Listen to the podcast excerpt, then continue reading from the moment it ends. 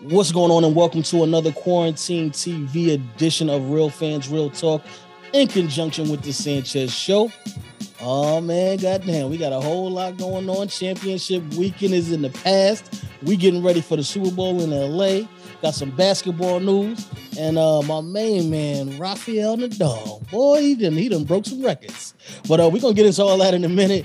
Let me introduce my co-host, my brother, the one and only legend in two games, Eric Sanchez. What's up, man? What's really good, bro? I know we got a lot to get into. Man, we had a stunner yesterday in championship weekend. We got to get some baseball talk, too, and obviously some NBA. It's a lot going on, man. A lot going on. I'm super excited. Let's get it going, man.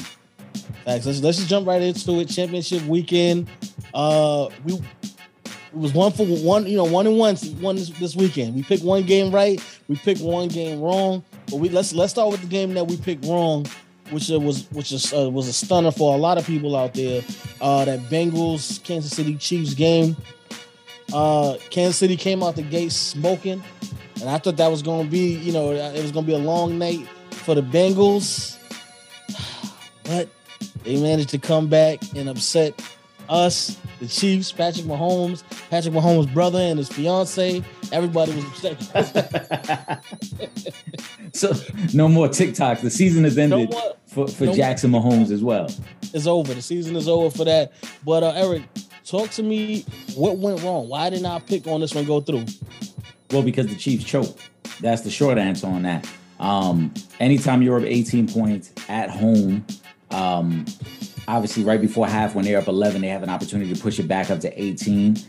You got to execute. And to me, the most disappointing thing about this, aside from us not getting a pick right, because obviously we love to make sure our picks are right, but it went completely opposite of what we thought would normally happen in this game, in that it was Mahomes and the Chiefs who seemed rattled, who seemed like they were unsure of what they were supposed to be doing. And the young Joe Burrow and the young Bengals, who in their first opportunity in the AFC Championship game were cool under pressure. You know, they get down 18 points early. No worry. We're going to stick to our game. They kept running the ball with Joe Mixon. They hit a screen pass to Samaje Perine. They get it to 21-10. And as you mentioned, up until that point, the Chiefs had not been stopped offensively. The Chiefs had scored on every possession up to that point. The Chiefs go right down the field, an opportunity to score again right before half. And when they didn't, you could kind of see the body language of the Bengals, like, okay, we're in good shape. We weathered the storm.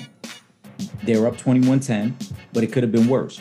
And from that moment on, it just seemed like the Chiefs, for whatever reason, they forgot everything they were doing offensively before then. They couldn't get first downs. Mahomes was getting sacked. For whatever reason, they stopped running the ball, which I thought they were having success with McKinnon and Clyde Edwards-Helaire. And on the flip side, the Bengals started creating turnovers. The Bengals started getting sacks. The Bengals offense started getting going. And you could feel the shift within the building. But for me, it is a choke more on the Chiefs, because you're the veteran team. This is your fourth AFC championship. You had an opportunity to put your foot on their neck. Again, up 21-10, they try to get greedy. If they take the field goal and go up 24-10 going into half, the Chiefs are getting the ball back again. And at that opportunity, I think you can deliver the knockout blow to the Bengals that they never delivered throughout the game. Yeah, plus, again, you know, that changes the whole course of the second half. If you go up at that point, if you take the field goal. So, you know, I don't know if that's Andy Reid's decision, whose call that was, but I mean, listen, they make that conversion, we sitting up here having this different discussion completely. But at the same time, it's like, dang, you know, you didn't get it. So now you don't even get those three guaranteed points that you would have had, which would have changed the trajectory of the game moving forward, because now you're talking about an even bigger deficit for the Bengals to come back from. And like you said, they were going to get the ball back again in the second half. So I'm disappointed, man. Now, I don't know. Does this mean, is it time for Andy Reid to step down and maybe, you know, our guy, Eric Bieniemy, it's time for him to take over? Well, I did say earlier this season, when the Chiefs got off to a really rough start, I thought that Andy Reid might be transitioning out. It just seemed to be some sort of disconnect with Andy Reid and the offense at that time. They figured it out. I still think Eric Bieniemy is probably in line to take over whenever Andy Reid does decide to walk away. So I don't know if it'll be this year. I don't know if it'll be next year. But to your point, you know, I think we need to know whose call that was to go for it down there, as opposed to not taking the 3 points. Ultimately, it comes back to haunt them because they end up going to overtime, whereas if they had taken the three there is no need for overtime. They win it in regulation. The other thing that was embarrassing to me to watch was they get down to the 10-yard line with 2 minutes to go, and what should have been, at the very least, a chip shot field goal somehow turns into like a 45-yarder because Mahomes takes two terrible sacks when all you had to do, like I said, at the very least, is just maintain where you're at on the field, and this becomes a chip shot. So those are the things to me that, if I'm the Chiefs, those are the things that when we look at the film is like, we got to correct that. We got to be better there because we lose a game in overtime by 3, and we had 2 possessions inside the 10-yard line to end each half, one ending the first half and one ending the game, and somehow we only got 3 points out of that. We're supposed to be this prolific offense. There's no way that not only did we only get the 3 points there, the 2 games against Cincinnati this year, and is one of the other things you and I highlighted that we thought would be different in this matchup. The first matchup, they only scored 3 points in the second half. The second matchup, for some reason, only scored 3 points again. So I don't know if that's Andy Reid kind of losing the pulse of the game and not sticking with what works. I don't know if that's Eric Bieniemy maybe getting a little too cute with the play call and then saying, look, we're just going to put it in Patrick's hands. Or I don't know if that's Patrick Mahomes just not making the adjustments on the field. But something there I think does need to change a little bit. And to your point, I don't know if it'll be this year, but I do think Eric Bieniemy at some point does take over that job from Andy Reid. And, you know, I think, you know, sometimes what happens with the Chiefs is they get complacent because Patrick Mahomes, Tyreek Hill, and Travis Kelce 90% of the time can do no wrong. So I think, you know, sometimes they put a little bit too much on that and, you know, maybe make a decision that probably should not have been made because it's like, well, you know, even if we don't get this here, whatever, you know, we don't get these 3 points, we got Patrick Mahomes. He's going to come right back down and do it again. And we saw them come right back down and do it again last week, you know, against Buffalo. So it's not, you know, without any type of merit or anything, but, you know, sometimes, you know, you got to make the hard decision and say, listen, I know this 7 will be nice, fly, put that up on the board, but we might need to just take these 3 because, you know, anything's possible. And this ain't the NBA playoffs. You lose that game and it's over.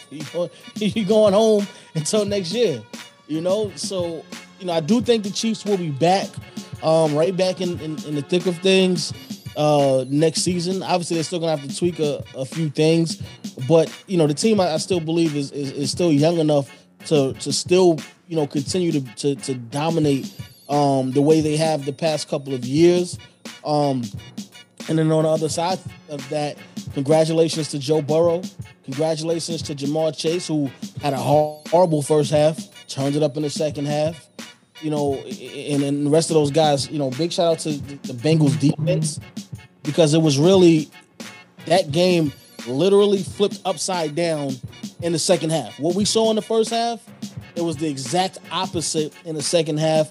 And, you know, Joe Burrow, you know, big shout out to him. You know, last season I had him in fantasy and he was cooking for me up until the injury. You know, I'm happy for him to see him come back this season and to bring this Cincinnati Bengals team who, you know, coming into this season, I don't think anybody was really on the Bengals going to the Super Bowl bandwagon unless you're actually from Cincinnati, you know, or, you know, maybe if you were an LSU guy and you were a fan of Joe Burrow and Jamar Chase in college, maybe. But outside of that, I didn't see anybody going into this season and saying, you know, the Bengals going to be in the Super Bowl this year, you know. But they beat the odds. Joe Burrow, Jamar Chase, that offense, the defense, everybody stepped up. Shout out to the coaching staff. They will be playing in LA in the Super Bowl in 2 weeks against the Los Angeles Rams. The team that we did pick and did get that one right. Shout out to the Rams for making us look good at least on one of the picks because I didn't want to have to go back onto the live. And shout out to Will. I didn't want to have to go back onto the live this Friday and be 0 for 2. So I needed the dub from at least one of those teams because especially after the Chiefs lost, I was like, damn, I know Will gonna be waiting for us. It's like, yeah, so Will and I, we were chatting back and forth like during the second half of the game. And shout out to Will, man, because he actually predicted the score. He said 27-24 was his prediction. He got it. He hit it right on the head. But you're right. I didn't want to, I'm be honest, I didn't want to keep engaging the conversation until at least the Rams won. Then it was like, all right, we split. We split. I ain't got to hear nothing about no predictions because we split. We even there. But no, kudos to the Rams, man. The Rams are, again, it's always ironic when you look back at how the season plays out, because obviously as every week we get together, Trip, we're projecting on what we think is going to happen, but until this starts to get closer, you don't know who could be in the Super Bowl. And, to think that back in like week 7, week 8, you and I both said Matthew Stafford is going to have to be the key to this team getting to the Super Bowl. Mm-hmm. And I got to give him a ton of credit, man, because for a guy who had no playoff victories before this season, the plays that he made the last 2 weeks to get them to the Super Bowl, he earned this spot. He proved that he is an elite quarterback in this league. No matter how you felt about him before, you got to give credit where credit is due. They needed the big throw last week against Tampa. He makes that to get them to win. They were down 10, and it was looking spooky for the Rams for a second there. It looked like, man, maybe the Niners might start to run away with this thing. He took the Rams right down the field, gets the score. He almost threw a bad pick there, but then he capitalized on San Fran's mistake of not intercepting the pass and let him down again for the win. So I got to give him his credit, man, for a guy who had never been in this predicament, never been successful in playoff atmosphere, to win the 3 games, to get them to the Super Bowl, knocking off Tom Brady and then knocking off the Niner team that had a 6-game winning streak against the Rams, a Niner team that, was as hot as can be because the Niners just beat the Rams in week 18, then went to Dallas and won, then went to Green Bay and won. And you're looking at that Niner team up 10 points late in the third, and it's like, man, I wondered, can the Rams do it? Like, they gonna lose to them again? So it was looking very spooky there for a second. It was, and the whole time, I'm just gritting my teeth, thinking, damn, I'm gonna have to go back on this live and tuck tail. But yeah, man, we called Matthew Stafford out, and he was up to the task. He has been amazing. Outside of the one pick in this game, he's been amazing this entire playoffs. And he has not been going up against the Jaguars defense or the Raiders defense or the bottom half, the Giants defense. You can throw any of these bottom half tier defenses up in there. He's been going up against the top defenses in football. And back-to-back weeks, by the way, because obviously the Rams is probably the best defense in the league. But, when you're talking about the Buccaneers, you're talking about the 49ers, those are 2 top defenses as well that he's running through. I don't think, you mentioned this is his first playoff victories in his career. He came in, changed the tone. Because they went to the Super Bowl a couple of years ago with Jared Goff. It didn't work out that well. Now, you have a really good quarterback that you put on a great team, and he's showing and proving. Every week, back to back to back, he's showing and proving. And because of that, see, because I'm giving Matthew Stafford all of this praise, I don't want to take away from the defense and what they've done throughout this playoff run as well. But that's expected of the defense. They've been here before. And when you're talking about the best player possibly in football, but definitely the best defensive player in Aaron Donald, when you're talking about an all-time great linebacker in Von Miller, and when you talk about arguably the best cornerback in football right now in Jalen Ramsey, that's expected of those guys. So, yeah, kudos to them. I give them their praises as well. But they don't win these games if Matthew Stafford does not come to play football. And he has come to play football in every round of this playoffs. And because of that, we are now going to see, for the first time ever, back-to-back home Super Bowl games. Unheard of. Because when the Bucs did it, it was years. Yeah, 40, something like that, some wild number. It was a technicality because at the time that the original team who had done it, they were playing in their home state but not their actual stadium. Okay. So the Bucks were the first team to actually play in their stadium. The Rams becoming the second team, and as you mentioned, we get the first time ever back to back. But to your point, and you're right, this defense, this is what we expected of this defense no matter what. You know, people may forget, but the Rams were obviously in the Super Bowl 4 years ago. The Rams were maybe a play or two from being able to beat the Patriots a couple years ago. You know, they lose that game 16-6, not by any fault of the defense. It's just they couldn't get any offense going against the Patriots. Last year, the Rams were in the playoffs. They dominated the Seahawks in the first round with their defense, right? They played with their backup quarterback and won that game purely because of their defense. They went to Green Bay. Their defense played well, but Jared Goff couldn't get anything done. And that's why Sean McVay had to make the move, because Sean McVay is looking at an all-time great defense, similar to those Ravens of the late 90s, early 2000s, where it's like, this defense is going to keep us in every game. They're going to give us an opportunity to win, and we need a quarterback who can just make a few plays. Matthew Stafford is making those plays, and that's the biggest difference between this Rams team this year and the Rams team last year. Because there haven't been much changes on offense. Obviously, they added Odell, but Odell is really just playing a Robert Woods spot right now. You know exactly. What I'm saying? The complimentary receiver to Cooper Kupp. So everything else is still in play. The biggest difference is now you have a quarterback who can make those throws. You know, you look at the touchdowns that he's throwing to Cooper Kupp, he's putting them over the defense. Them ain't like wide open receivers just running around. That's like, oh, I beat the coverage with not only the route, but with the pass. You know, and then you look at the numbers they're putting up. Shout out to Odell Beckham, man. I got to shout him out, too, because we wondered, you know, what was going to happen after Cleveland. He was going to be on his third different team. You know, did he still have the same fire that we saw early on? And he shined, and he's come to play. He's another guy who had never had playoff success. And when you look at the numbers he's put up now for this team, this is what makes them a legitimate threat to now win it all. Obviously, they're in the Super Bowl, but we know about Cooper Kupp. We know he's going to get his catches. And to your point, to show you how good this Ram offense is, this is the same Niner defense that shut down Aaron Rodgers and Devontae Adams last week. Yeah. They couldn't shut down Cooper Kupp and OBJ and Stafford this week. You know what I'm saying? 100 yards, 100-plus yards. Both over 100 yards. They lose their tight end because Higbee goes out early in this game. Cam Akers never really got going, and yet they still found a way to get both receivers over 100 yards. The Ram team, I think they're special, man. I think we're looking at something really special in terms of talent in Los Angeles. Yeah, you know, you got to love it. And, you know, for somebody who's, excuse me, been a supporter of Odell from, you know, from his Giants days, you know, and I didn't want to see Odell go. I get it. You know what I mean? But who wouldn't want to have an Odell Beckham Jr. on their team? Right. But whatever, you know, he goes over to the Browns, ended horribly, you know, to where Odell gets the bulk of the blame. It's all on Odell. And again, not saying it's not, you know, without any type of merit, because Odell, you know, does seem to find himself in situations. We've talked about some of his past indiscretions. However, on the football field, though, it's a little bit different. So, you know what I mean? Those indiscretions was stuff that was going on off the football field. Had nothing to do with football, the issues that he was having, you know what I mean?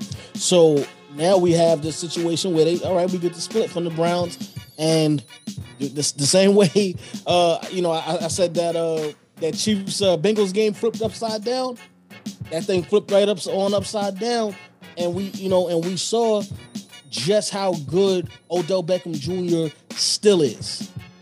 You know what I mean? A lot of people was writing him off. Oh, you know, this is good. He's about to switch. Everybody has something to say. Odell Beckham Jr. has balled out from the day he got to Los Angeles to play with the Rams. He has been doing what we have come to know and love Odell Beckham Jr. for. And he had an amazing game. Again, 100-plus yards receiving this past game against one of the best defenses in football. We both just sat up here 2 weeks ago and spoke about how Fred Warner and Nick Bosa are two of the best defensive players in football. You know what I mean? So you gotta commend these guys and what they did. I'm so happy for Odell Beckham Jr. He deserves this because, you know, he fought through the BS. He fought everything that people was throwing at him, the media, fans, getting at Odell. No, man, because you know, Baker. Baker was the one. He was doing everything right. Odell's doing everything wrong. Well, guess what? Baker been at home filming them commercials for the past couple of weeks. At home with Baker Mayfield. Exactly. at home with Big Odell's still out. He's still playing, right? He's still playing? Yeah. He got one more game? I believe he's still playing, yes. In 2 weeks, he'll be playing again in Los Angeles for the team that he left, Baker for. There's a stat in the group chat, shout out to the for the love of the game, where in Odell's 8 games with the Rams, he has more touchdowns, more receiving yards, more catches than he had in his last 18 games with the Browns. That's crazy. Take it for what it's worth. And I will say this too, because I agree with what you said. I've been critical of Odell because of the things off the field. And I've always questioned if he's a guy who's truly committed to being a winner, or if he's a guy who just likes the fact that he has the limelight because he's such a talented football player. I don't know him personally, so this is my assumption, Tripp. I think what happened in Cleveland was a wake-up call for him. And I think there was a certain level of growth that needed to happen with OBJ. I want to point to a play that took place in yesterday's game. Jimmy Ward. It was a dirty hit. Jimmy Ward hits him helmet to helmet. Mm-hmm. I think the old Odell would have reacted differently. And you saw it yesterday. Odell just kind of put his hands up like, yo, what are we doing? Whereas this ain't the Odell who was kicking the nets and throwing his helmet in New York. Like I said, I don't know him personally. This is my own assumption, though.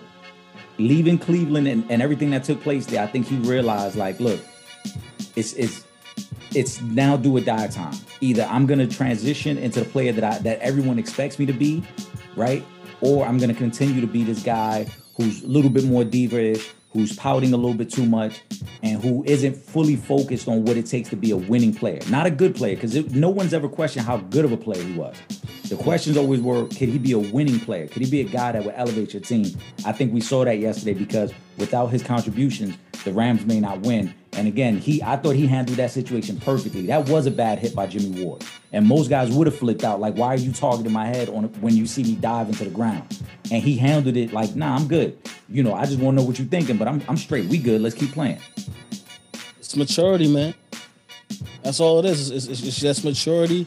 And I think he finally gets it, because when you're made to be the scapegoat, when you're made to be the bad guy all the time, that gets old after a while. You want to change that narrative, one, and then two, Odell's up for a new contract this year, after this year. So I would say right now he's in a good space to get a nice lucrative contract next season, whether it be back with the Rams. That I can't say, because I don't know how their cap situation is looking. And I'm sure Odell is going to command a nice size check. And then, and especially if they win a Super Bowl. You know what I mean? Yesterday's price is not today's price. I think it's a great... I mean, like you said, we got to see what the numbers look like. We're getting ahead of ourselves. But I would like to see him stay with the Rams. I think it's a good fit. I think the way McVay coaches that team, you could tell he is a player's coach. Those guys love playing for him. He knows how to handle the stars. I would like to see him stay there. Plus, I know Odell, he's getting his family started. He got a baby on the way with his girlfriend. So, yeah, stay out there in Hollywood, man. Keep getting that money and keep playing for a good team. Exactly. And shout out to Will. But I told you it's going to be 1-6 after this game. And it's 1-6. Say that. So we good. Will got his, and then we got ours. He did. I can't wait to get back on the live, though, man. I'll be having too much fun on those Friday night lives, man. But really quick, while we on the 49ers and the Rams, Jimmy G, he was speaking after the game. Like, he understands this is his tenure with the 49ers is up. You mentioned maybe possibly Tennessee, because obviously, Tannehill's not getting the job done over there. Honestly, for me, they both kind of on the same plane. I don't think either one of them is going to go there and do much of a difference. But there are a lot of quarterback vacancies, right now. So where do you think Jimmy G ends up? Man, if he leaves San Francisco, I could see Tennessee. Mike Vrabel, the connection to New England. I could see him going there. And I'm just thinking quickly off the top of my head, maybe New Orleans, depending on what they do with Jameis, if they bring Jameis back. But I think he's going to stay. And the reason I think he's going to stay is The 49ers are in a tough spot cap-wise. They don't have a first-round pick this year, so they'll be in a tough predicament to try to entice Aaron Rodgers to get traded there. Or, you know, I don't think they'll be in the sweepstakes for Deshaun. So maybe they bring it back with Jimmy, with the thought being you're the short-term QB until Trey is ready, Trey Lance is ready. But I honestly don't know, because it's, on one hand, I don't think he played well. He didn't play well. We can't ignore that. But the other thing we can't ignore is, I mean, the guy is a winner. And, you know, he led them to a Super Bowl a few years ago and maybe one or two pass plays away from possibly beating Kansas City. He led them to an NFC Championship game, and maybe they were one or two first downs away from being able to win yesterday. You know, if they find just enough offense in the fourth, they probably win that game. So it's tough for me to say that they would just move on from him. They would have to know without a doubt that Trey Lance is ready, because this team, the way it's currently built, we can't forget Elijah Mitchell is their number 4 running back. They didn't have all their running backs. They didn't have all their cornerbacks. You know, they dealt with a lot of injuries this year.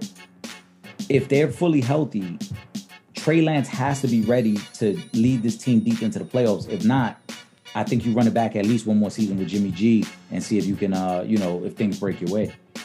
Now, question, because I had, you know, there's a guy in Green Bay that this team sent home a week and a half ago. Do you think they make a push for Aaron Rodgers? Because if you still feel like Trey Lance isn't ready to go, might not be bad to have Aaron Rodgers as your quarterback for the next 2-3 years. So I think they're going to make a push. And Aaron Rodgers, obviously being from the Bay Area, of course is going to be intrigued by going home.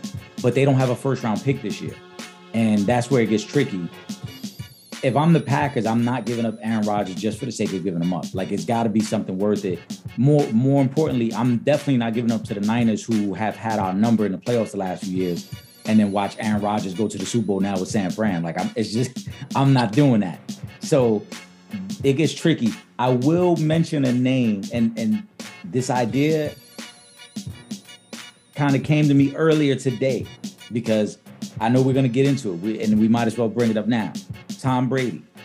He went out now today and said, I have not made a decision. He said it's day by day, and I'm still trying to figure out what I want to do moving forward. What if Tom Brady watched that game yesterday and said, you know what? Let me go home to San Francisco. Let me end it off there. Because, I mean, what's stopping? If Tom would say, I want to play one more year, but I want to be in a situation that best suits me to win a Super Bowl. I think San Fran, because of what they already have on their roster, is in a better position going into next year. I'm not saying they're a better team than Tampa, but going into next year, Tampa may lose Godwin and Mike Evans, along with a potential Gronk retirement. Yeah. Right. So we already saw what this team looked like when they were decimated by injury. Brady might look at that roster and say, look, it's still a good team, but they're not good enough to go to the Super Bowl. But I can go to San Fran with Kittle, with Debo, with that O-line and that running game, and with that defense, and be right back in the Super Bowl. You know what? That's really shoot. Forget Gronk retired. He might be able to get Gronk to go to San Fran with him. Gronk might ice up real quick and be like, I got a couple games in me. Hey. I can do it, man. Yeah. Him and Kittle. That's a hell of a two tight end combination right there. So you know what? That actually is on the table.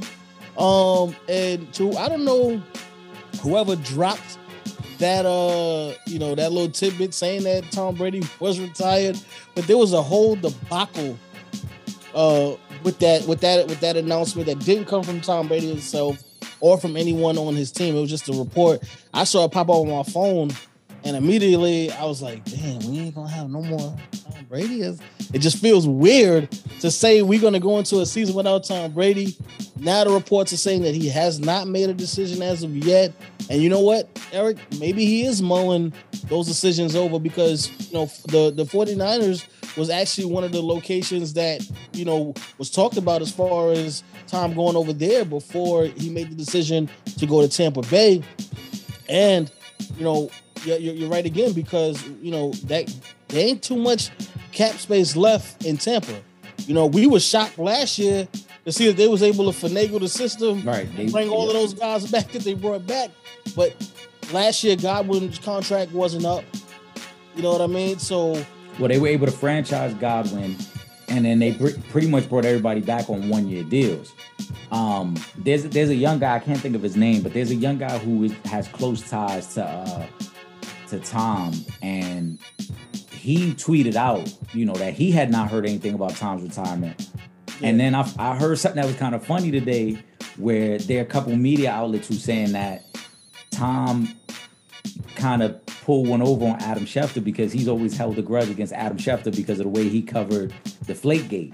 So people were saying that, not to say that Tom isn't retiring, he may still, but nothing is official, because we know Bruce Arians already said Tom hasn't told us that. No one within the Bucs is saying he's told us that. And so there were some people who were saying maybe Tom leaked this purposely to Adam Schefter to kind of make him look like a fool, because now everyone else who knows Tom is saying that's not the case. He's not retiring. So, you know, now Tom may get us in the next couple of days and say, you know what, I sat down with my wife and my kids and decided to retire, you know, and have his opportunity. But I see Tom doing that too. I could see Tom doing that. But I could also see Tom looking at his childhood team, the 49ers, and saying, man, they pretty good, man. And I could go over there and at least give it a go for one more. We just saw literally a change at quarterback, and now the Rams are in the Super Bowl. I'd say, you know, even at 45, Tom Brady is still an upgrade. You know, it wasn't like, you know, they lost this game, but Tom Brady didn't look bad. I never once said, you know what, it's over for Tom Brady, he needed to retire. Never said that. Tom Brady looked all right. Obviously, you know, you lose an all-pro right tackle right before, you know, a divisional playoff game. That's tough, especially when you're already down two all-pro receivers. You know what I mean? So it wasn't a situation where, you know, I was like, yo, man, this is, I don't like seeing Tom Brady like this. I was actually league in passing. Exactly. I was shocked that when the report came out that, like, even though I know Tom Brady's about to be 45, it still caught me off guard and shocked me when I saw the report saying he retired, just because he did not look like somebody who didn't need to be in the league anymore. Like, Brett Favre, them last, like, you know, year or so, it was like, all right, Brett, go do some more Wrangler commercials and stop what you're doing right now, because you know, you're going to mess your whole legacy up with this. Not the same thing with Tom Brady. I remember all them years, Max Kellerman kept talking about this clip that Brady was supposedly, you know, falling off of. Still hasn't happened. And he didn't look like he fell off that cliff during that divisional loss to the Rams. So there's nothing that in me that would say, nah, Tom don't need to come back. Now, next season, if he does wind up staying and he starts looking bad and it's like, all right, now it's time, you know, all right, whatever. But just if I'm just basing this off of the totality of last season and how he looked in the divisional playoff game versus the Rams, no, I would still say you can get another year or two out of Tom. Well, there was a big difference, huge difference between what Brady looked like this year and what Ben Roethlisberger looked like this year. So exactly. So right, Ben, we knew Ben was retiring for the last 6 weeks of the season. For Tom, and you and I spoke about this before the divisional round, and I said, I didn't think it would be, you know, maybe if Leftwich moved on and he said, I don't want to start over with a different offensive coordinator. But in terms of performance, you're 1,000% correct. There's no one who could point to his performance and say, oh, he needs to step away. That wouldn't be the reason. It would only be because of his age, because of his family, his kids are getting older, and maybe he feels like I'm missing out on too much of my kids growing up. But other than that, I mean, if Tom wants to play, no one can argue that he would still be productive next year. Would he lead the league in passing? Maybe, maybe not. But I still would expect him to be productive and be one of the top 12, top 15 quarterbacks. Yeah. Now, let me be clear, though. That don't mean I say Tom Brady can just go to any team and do his thing now. He at this age, he still need to go to a team that got some weapons out there, got a solid, you know, the solid to strong defense. And, you know, the 49ers are one of those teams. So I will say that. But if this was Tom Brady's last run, man, you couldn't ask for a better career than Tom Brady has had. You got to put some respect on that man's name. He is the GOAT, and for the foreseeable future and the unforeseeable future, he's going to still be the GOAT, because it's going to take a long time for anybody to put together a resume close to to Tom Brady. So, shout out to Tom Brady. Hopefully within the next couple of days, we'll have some type of closure on this situation. You brought up the offensive coordinator out in Tampa, guy that we both like, and Byron Leftwich. He was up for the Jaguars head coaching job. Looked like he had the head coaching job in the bag. Then he tried to flex a power move on him. Now it's looking like they're doing interviews with other head coaching opportunities. Eric, we've spoke about the Rooney Rule plenty of times. We've spoken about the lack of minority coaches, GMs, executives in the NFL. We also spoke with Will about how we were both okay with Byron Leftwich flexing that power and saying, if you want me, I'm going to bring Adrian Wilson with me to GM this thing. Okay, where does Byron Leftwich go from here? Is it completely over with the Jaguars, do you think? What are we doing here with this situation? I don't think it's completely over. I think both sides are kind of flexing their power. The Jaguars don't want to look too desperate and have to give in to everything Byron wants, and vice versa. Byron, I think, is doing the right thing, as we highlighted on the live on Friday. You want me, to use your phrase, I'm the catch. You know what I'm saying? So do everything in your power to make sure I'm happy. I hope they do work it out. In terms of the Rooney Rule, though, and I feel like we've mentioned this before, the Rooney Rule really isn't going to be truly effective until we see more minorities as presidents and GMs, not necessarily owners. Obviously, we want more black ownership, right? We want that. But majority of these teams leave the hiring up to the president and the GM. And just like any other business, this is a business of relationships. When you have enough relationships, you're going to get calls, you're going to get interviews.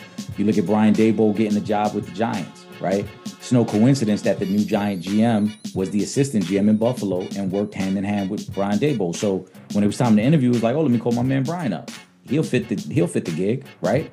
So that's where we need more minorities. And that's where I would like to see the numbers start to trend upward. Kudos to the Minnesota Vikings and the Chicago Bears. They both hired black GMs for the first time, I believe, in their franchise history. I know for the Bears it's the first time in their franchise history. I think Minnesota as well. So that's where we need to see it more. And therefore, I think from there it'll trickle down and you'll start to see more black head coaches, coordinators, and guys put in position of power. But for right, everything else will fall into place. But to get back on Byron Leftwich, I think he's still the perfect man for the job. If I'm the Jaguars, don't overthink this. Don't try to get too cute. If you're the ownership group there, you realize you have, some good pieces, but obviously the jewel of all that is your quarterback, Trevor Lawrence. And who better to guide your young quarterback than an offensive coordinator who has a Super Bowl ring, an offensive coordinator who worked with Tom Brady, an offensive coordinator who also had Jameis Winston lead the league in passing and touchdowns as well. So, and who played the game, so he's going to understand it on a greater level. Will highlighted a story on the live of Byron Leftwich being a true players coach where the guys all loved him and rallied around him. So if you're the Jaguars, don't overthink this thing. Bring him in. Make it work. If it's about money, you can figure that out on the back end of the deal. But in the short term, let's get you in the building, let's get going, and let's move forward. Okay. Now, yeah, listen, I agree. I hope they do get the job done. I hope they, them listening to us on the live last week don't affect them, because they might have heard about that story and be like, nah, we don't need you out here trying to get bonuses. Everybody on the squad. Whoa. You trying to get everybody some money? You trying to get everybody some money here? Hopefully they skipped over that part of the live, and they'll still bring Byron Leftwich in and Patriots this time.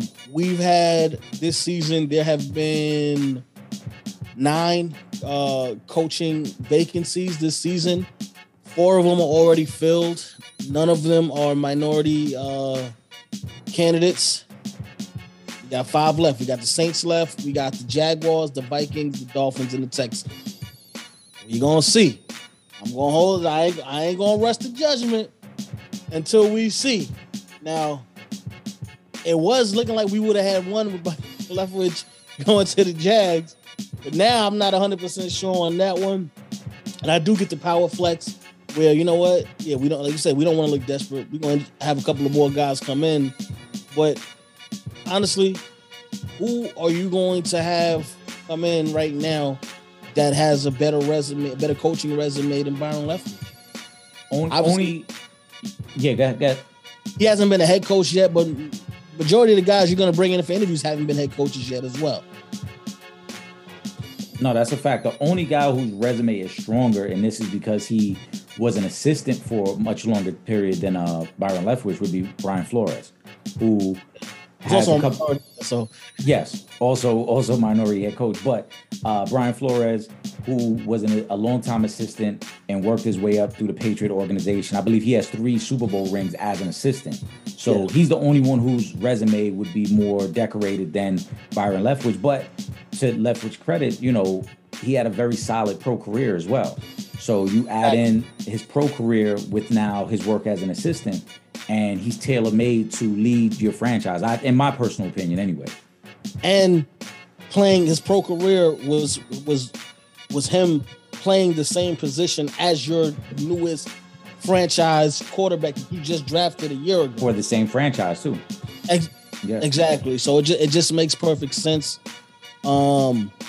Again, I'm not, you know, and I wanted to go in this week, but I'm not going to rush the judgment because there are 5 vacancies left over. I would say out of those 5 jobs left, I'll probably say the Saints gig is probably the best one of those because, you know, they still have a pretty strong team, a team that can get right back to the playoffs. Jameis actually was looking all right before he got hurt last season. They'll be back. I'm sure they'll re-sign him again this season. Michael Thomas, you know, missed the year with an injury. He'll be back this coming season. I don't know if he winds up staying in New Orleans, but who knows? Now we're talking about a situation where Sean Payton has stepped away from the team. A lot of the issues that Michael Thomas was having with Sean Payton and the back and forth that they were having. And so who knows? Maybe now that he's not there, maybe Michael Thomas says, you know what? I like being in New Orleans. You know what I mean? I don't have to deal with this particular coach. Let me see what's up. You know what I mean? So I'd probably say that's the best situation. You know what I mean? But Vikings are borderline playoff team. The Dolphins are a borderline playoff team. So who knows? But again, I'm not going to rush the judgment. I'm going to let the rest of these coaching hires fill out. I know the Jaguars were actually, they wanted to look at the Rams offensive coordinator, but they would have been trying to interview him today. But the Rams, you know, they took care of business and they won. So that's actually going to have to wait. But, you know, we'll see. But I just, man, somebody got to bring somebody up in there that got a little melanin. Yeah, I mean, and the tough part is the good assistant coaches and coordinators, they play deep into the playoffs. And that's kind of worked against Bieniemy as well, too, because there's a lot of times you really can't take interviews until the season's over, or a lot of times your team won't even grant it permission to get interviews done until the season's over. So, like you said, now we get to see, obviously, you know, a couple minority head coaches or coaching candidates. Eric Bieniemy, obviously Byron Leftwich, Todd Bowles, Leslie Frazier, obviously Brian Flores, Raheem Morris, who's the defense coordinator for the Rams, who I think is going to get some consideration, especially since he was the interim head coach last year with the Falcons. So he has a little bit of experience as well.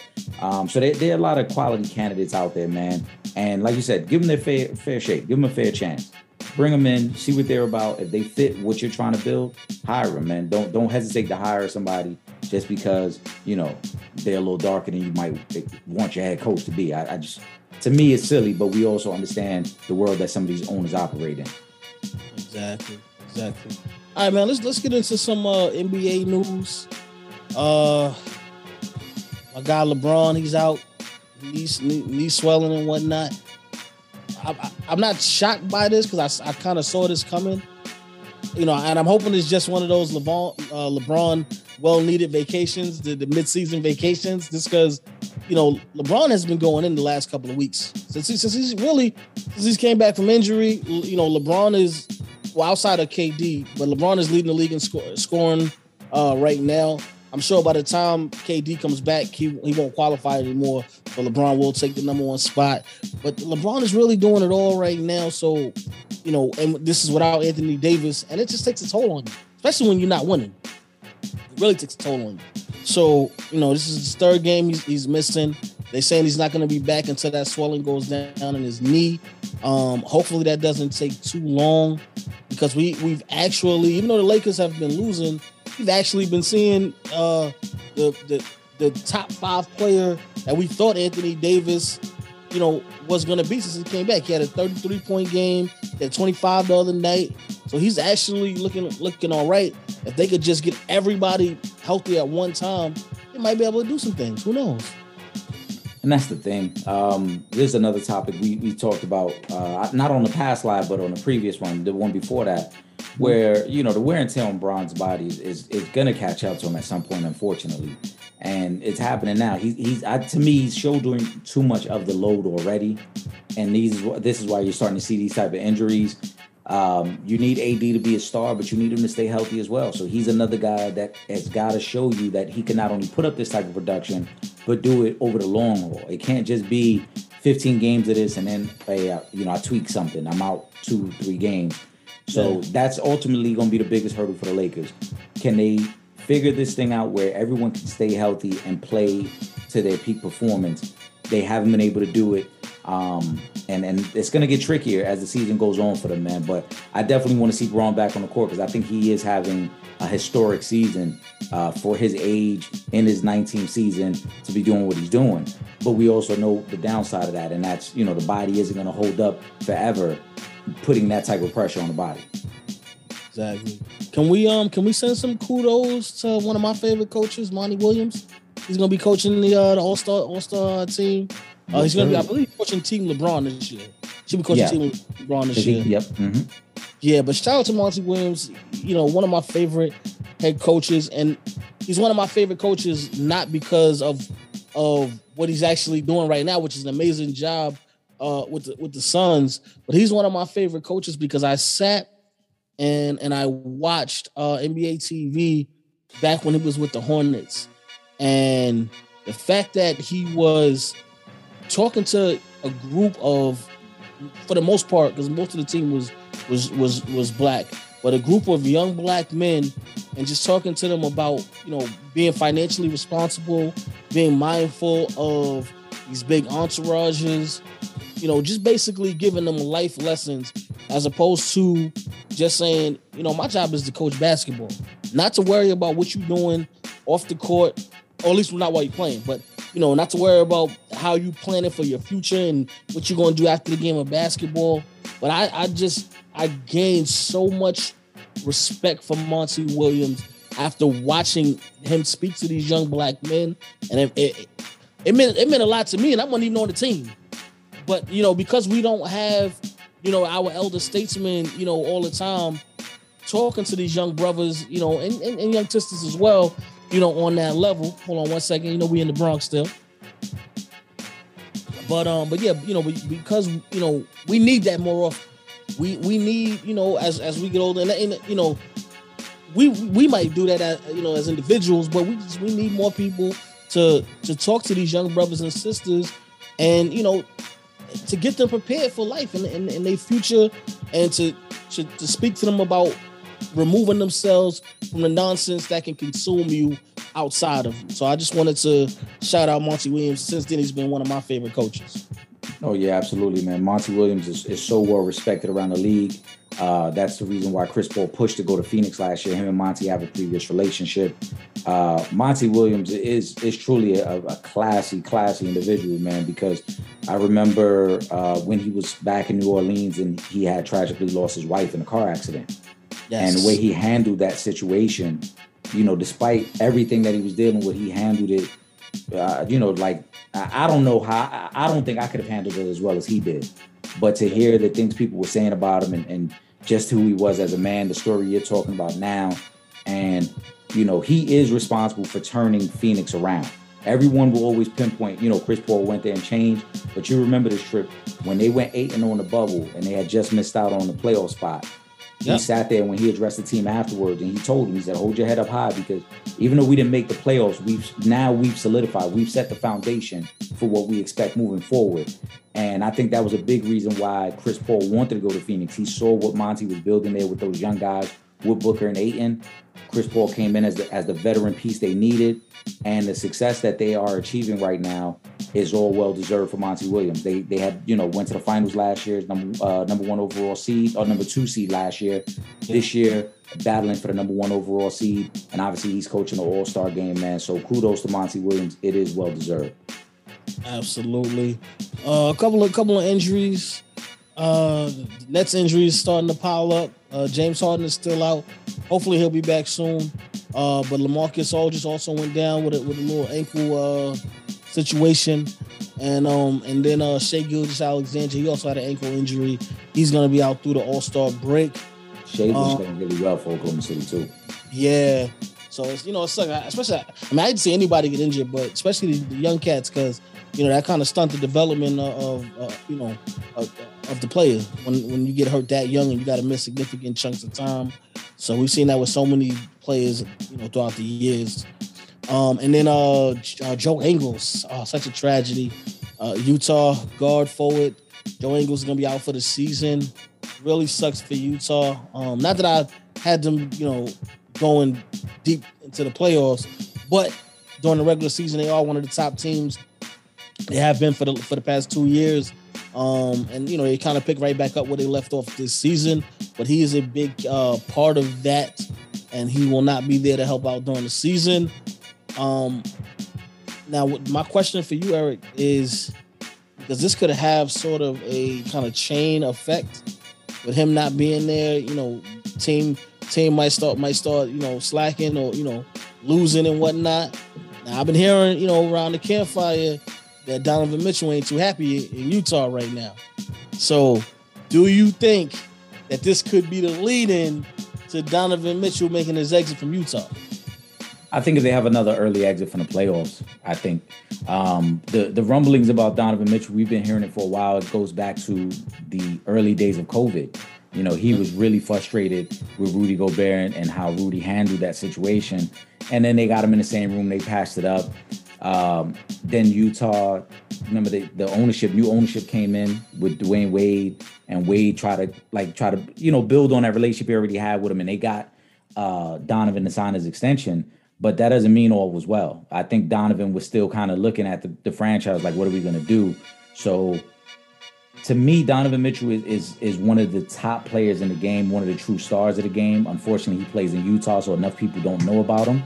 But when you look at his bubble performance, right, when he went toe-to-toe with Jamal Murray, when you look at his playoff performance last year, he's doing everything he can to try to carry this organization deep into the playoffs. And if they don't make a deep playoff run, I could see him saying, I want out of here.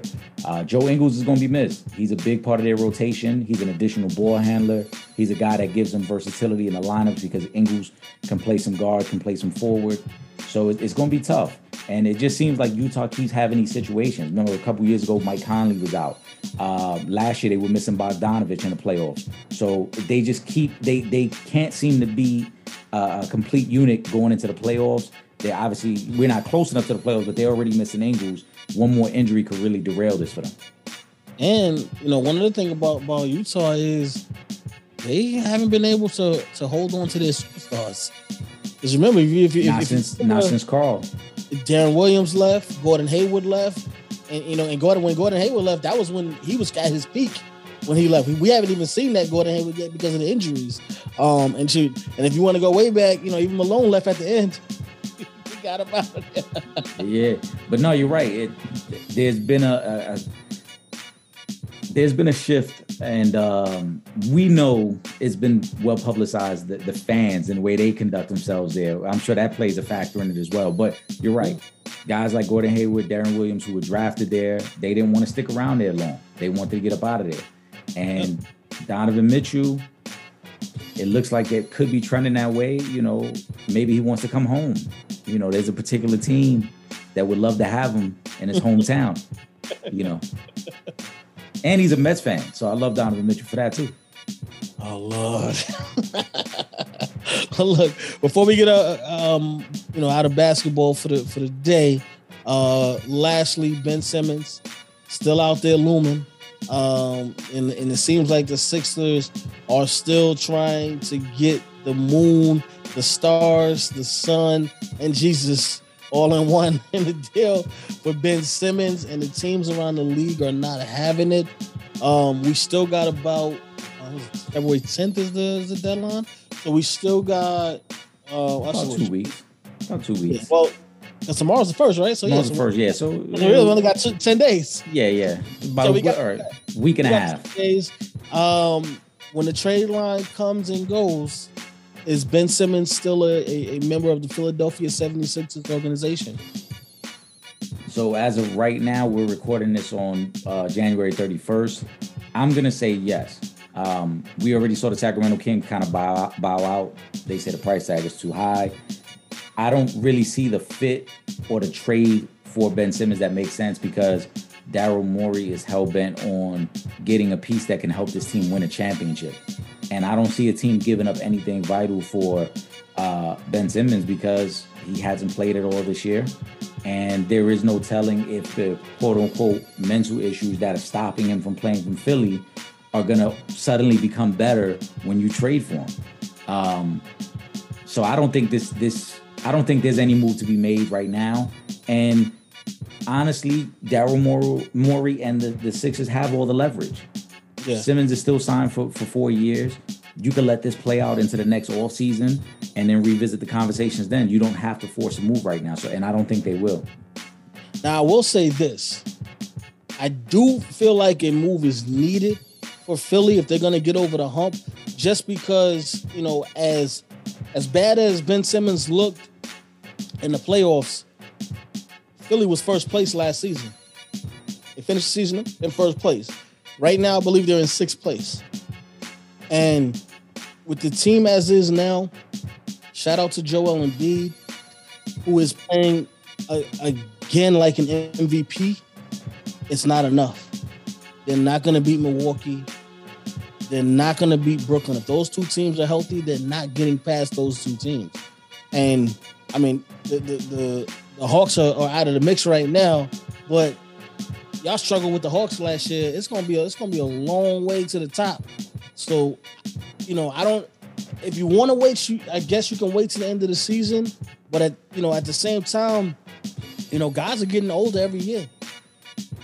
Other teams are going to be making moves. So it's like the window of opportunity, you know, that sometimes that thing closes real fast. No, it does.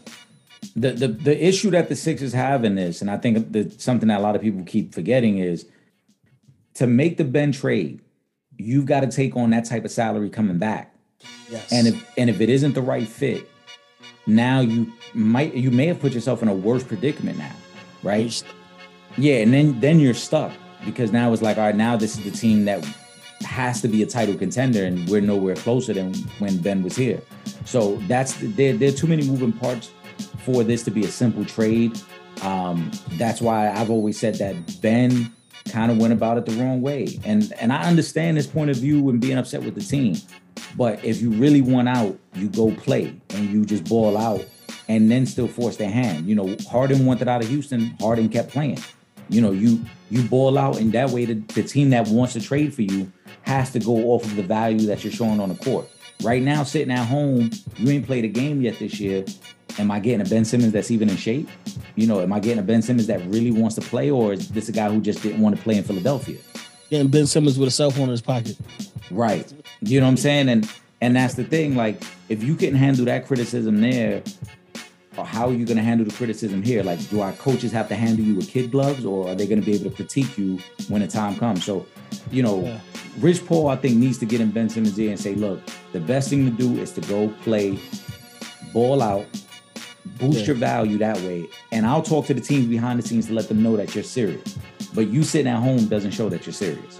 At least once the trade deadline passes. If they don't move you by the trade deadline, then you need to get up and go play ball. Because at the end of the day, they're going to still ask for a phenomenal return for you. So at least make it worth it. At least let the teams know that you are worth it. And then maybe come off season, they'll be willing to move some things around so they can fit you into their situation and send a couple of, you know, nice pieces over to Philly that'll keep them happy. Absolutely. And I got a question for you, because I haven't heard anybody answer this, right? Ben Simmons right now is not being paid. All that money is going into an escrow account, right?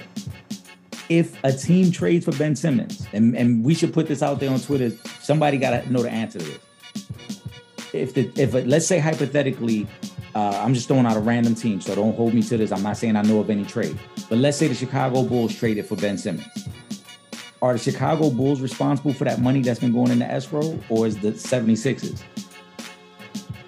Well, I'm not sure because he didn't play those games. So that's my. Anybody responsible for that? That's what I want to know, because the Sixers tried to appease Ben, and like as a sign of good faith, instead of fining him, they're just not paying him, and that money's going into escrow. Yeah. But if he doesn't play for the Sixers at all, are the Sixers responsible for paying him that money? Yeah, that's that one. I'm not sure. We might have to throw that out, because listen, there's a lot of money sitting in the account right now that for whatever reason Ben Simmons, I guess he don't want it. Yeah. Now, if they want to send it over to Real Fans, Real Talk, the Sanchez Show, they can send it over. I'll suit up right now for Philly if they want. Right. I'll suit up right now. I got a couple corner threes left in me. I'll suit up right now. I'm with it. I'm with you on that, my brother. Really quick, tennis. My guy, Rafael Nadal, won the Australian Open, and he is now the all-time, or he broke the Grand Slam record, I should say. Is Nadal the GOAT? The male GOAT. I was going to say, on the male side, yeah, I mean, he's got the record. He's got the record, so I'll say, short answer, yes, he's the GOAT. Yeah, I'm gonna agree with you because of that, and it's not like he just broke the, you know, he got the record, and then now he's about to step away. Nadal still got years left in him. Yes. So, you know, the amount of wins he's going to be able to accumulate, the amount of grand championships, you know, grand slams that he can actually still compete in and still win. You know what I mean? So I'm going to say yes. You know, I know Djokovic might have something to say about that, especially since the vaccine mandates are the reason he wasn't able to defend his Australian Open title. And who knows, maybe if he plays, you know, this thing ends differently.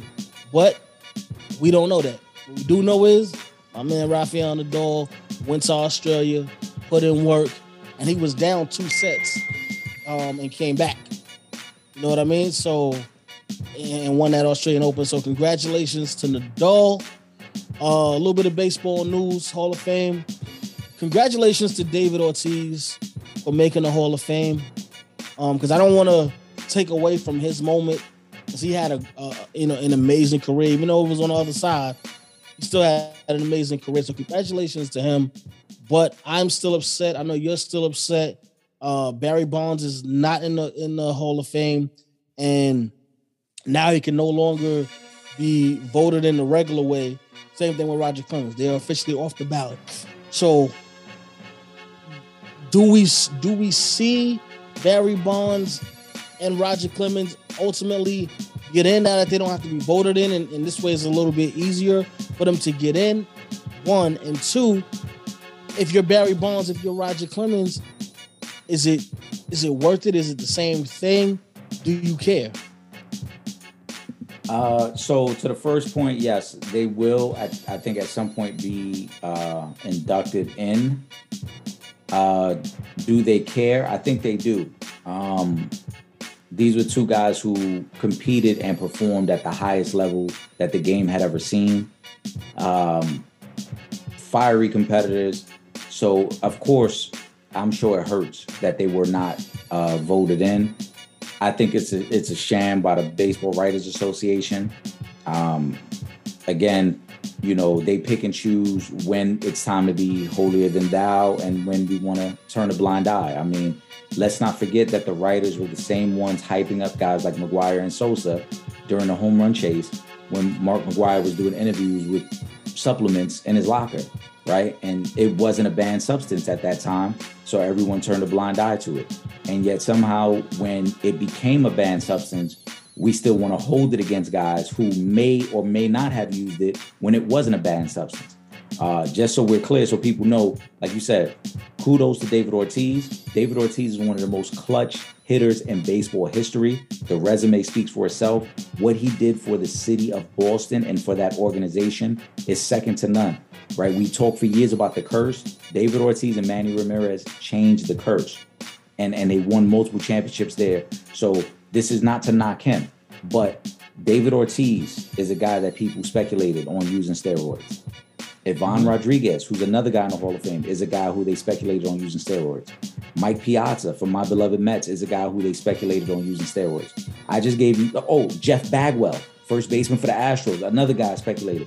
I've just given you four guys who in the last 15 years were all voted into the Hall of Fame who speculated on using steroids.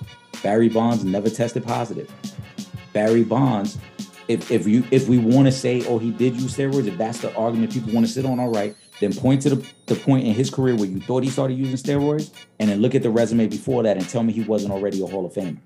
So first ballot Hall of Famer. Again, a guy who 30-30 seasons, for people who don't know what that is, that's 30 home runs, 30 stolen bases. He did that 5 times.